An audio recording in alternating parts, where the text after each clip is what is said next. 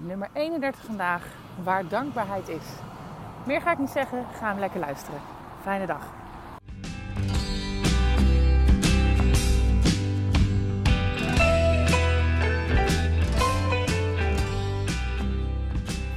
Hey, hallo. Even een korte podcast, omdat ik echt super graag iets met je wil delen. En wat ik met je wil delen is ehm, waar dankbaarheid is, kan niet een andere negatieve emotie tegelijkertijd zijn. En dat is zo mijn waarheid. Um, ik ben ondertussen trouwens aan het wandelen en uh, ik loop bergen op. Nou, bergen op in Nederland hebben we geen bergen. Heuvel op bedoel ik. en ik loop van Den Haag naar Scheveningen. En um, dat is dus ook het bijgeluid. Maar volgens mij doet dat niks af aan uh, het verhaal van nu. Um, en ik zat net in de trein en ik ontplofte echt van dankbaarheid. En toen dacht ik, oh, dat is het toch heerlijk. En wat is het toch fijn om uh, die um, ja, emotie of die staat van zijn te kunnen oproepen. Um, zeker ook als er allerlei nou ja, spannende dingen zijn of uh, nare gevoelens. Um, want op het moment dat je dit aanboort, ja, dan maakt dat gewoon plaats.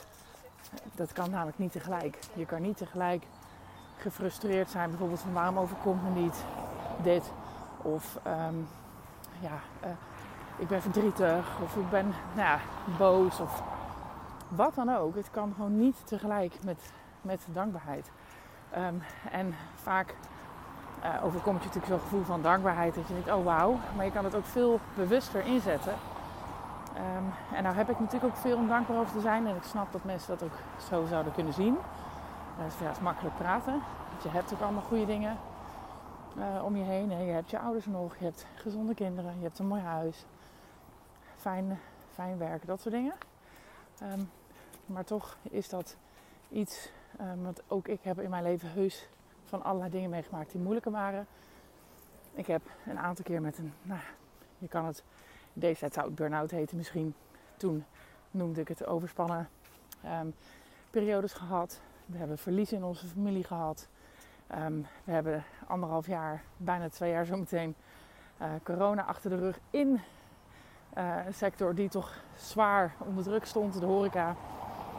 En toch um, kan ik, of kon ik, of heb ik geleerd, kon het ook niet altijd, om die dankbaarheid op te roepen. Ook in die corona-drama's, om hem even recent te pakken, um, heb ik ook heel vaak angst gevoeld. Of um, soms ook wel iets minder, maar soms ook wel boosheid. En als je dan weer teruggaat even naar, ik kan het altijd vooral als ik even tot mezelf kom door te wandelen bijvoorbeeld. Dan ga ik echt even naar buiten. Dan zet ik even mijn zintuigen aan. Hè. Dus, de eerste grote tip is uh, in het nu even terechtkomen door je zintuigen aan te zetten. Dus ruik ook echt, ja, hoe ruikt het buiten? Kan je de bomen ruiken? Kan je uh, het ruiken dat het net geregend heeft? Kan je, nou ja, buiten is fijn, want anders, als je binnen of ergens anders dat zintuig aanzet, wil het natuurlijk ook nog wel eens een een onprettige geur zijn. Dus dat moet je niet hebben. Buiten is daarin volgens mij de beste plek. En uh, nou ja, je zintuig van zien. Welke kleuren zie je? Zie je de blaadjes wapperen? Zie je vogeltjes? Wat, wat zie je allemaal? Dus echt letterlijk dat zintuig ook aanzetten. Nou, en gehoor hoort erbij. De vogeltjes. Nou, die hoor je waarschijnlijk. En vogeltjes. En de auto's die langs me rijden. En ik ruik het bos tegelijkertijd. Alles alles tegelijkertijd. Ik zie mensen me aankijken van god, tegen wie praat zij? um, dus horen, maar ook tasten. Dus wat voel ik op mijn huid? Is het koud op mijn wangen? Voel ik misschien wel die snijdende wind of die regen? Of de zon die je gezicht verwarmt? De kleding die lekker of strak aan je, aan je lijf zit. dus dat is een hele belangrijke. Dus zet al die zintuigen, zet ze allemaal aan. En kom terug naar het nu. En als je heel erg in het nu bent, dus als je je zintuigen volgt, stopt ook vaak uh, stress uh, en spanning of zorgen of verdriet. Omdat je bij het ene heel erg terugkijkt en bij het andere heel erg vooruit kijkt. En bij beide dingen niet in het nu bent. Dus dat in het nu zijn is heel belangrijk. En een goede tip, denk ik, Heeft mij niet heel erg geholpen toen iemand mij die tip gaf ooit. En het tweede is, ga dan eens echt heel bewust bedenken ja, hoe naar je situatie ook is. Hè? Want altijd zijn er dingen om dankbaar voor te zijn. Ook al heb je iemand verloren, heb je ontzettend veel pijn. Er zijn ook mensen die je niet verloren hebt en die bij je zijn. Er zijn ook, um, je hebt ook een dak boven je hoofd. Je hebt ook de liefde van, al is het maar één iemand die je troost. Je hebt jezelf en je bent nog gezond. er zijn een miljoen dingen, dat zijn grote dingen, maar ook de kleine dingen. De, de zon die weer, weer opkomt. Eh, de mogelijkheid om te gaan wandelen. Ehm, je financiële situatie. Of het feit dat je überhaupt iets weer kan betalen. Het maakt niet uit uit welke situatie je komt. In elke situatie, echt in elke situatie, zijn er ook dingen waar je dankbaar voor kan zijn.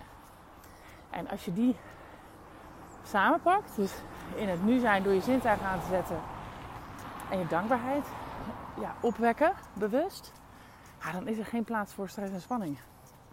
Je moet er alleen even de rust voor nemen. Dat is natuurlijk in ieder geval wat ik altijd het moeilijkst vind. Want zodra ik het doe, ja, dan is het er. Hè? Dan, dan kan je er gebruik van maken. En dan gaat het weer de goede kant op. Ehm, dus dat is super fijn. Ehm, en ik was, zat dus net in de trein. Uh, want ik ben op weg naar uh, Scheveningen, zoals ik net al zei. En uh, vanaf het zuiden van het land, want daar wonen we. En vanavond komt mijn man daar naartoe. En dan blijven we lekker twee nachtjes in een hotel aan het strand. Dan hebben we een of andere bom. En daar maken we nu gebruik van. Nou, en ik zat nog in twee minuten in de trein. En ik keek naar buiten en het zoefde zo langs me heen. het landschap. En ik voelde me zo intens dankbaar. En toen dacht ik, oh, deze podcast moet ik echt gelijk gaan opnemen. Want dat heeft me zo geholpen. Ineens besefte ik dat ook weer. En ik dacht, nou, wie weet heeft iemand wat aan. Sorry dat ik dus een beetje heigend in deze podcast loop te praten. Dat heeft een beetje met mijn uh, bergop te maken. In Nederland. Ja, ja, ik weet het. En uh, nou ja, misschien uh, heb je er wat aan of iemand anders, deel hem dan. En ik wens je een hele mooie, dankbare dag.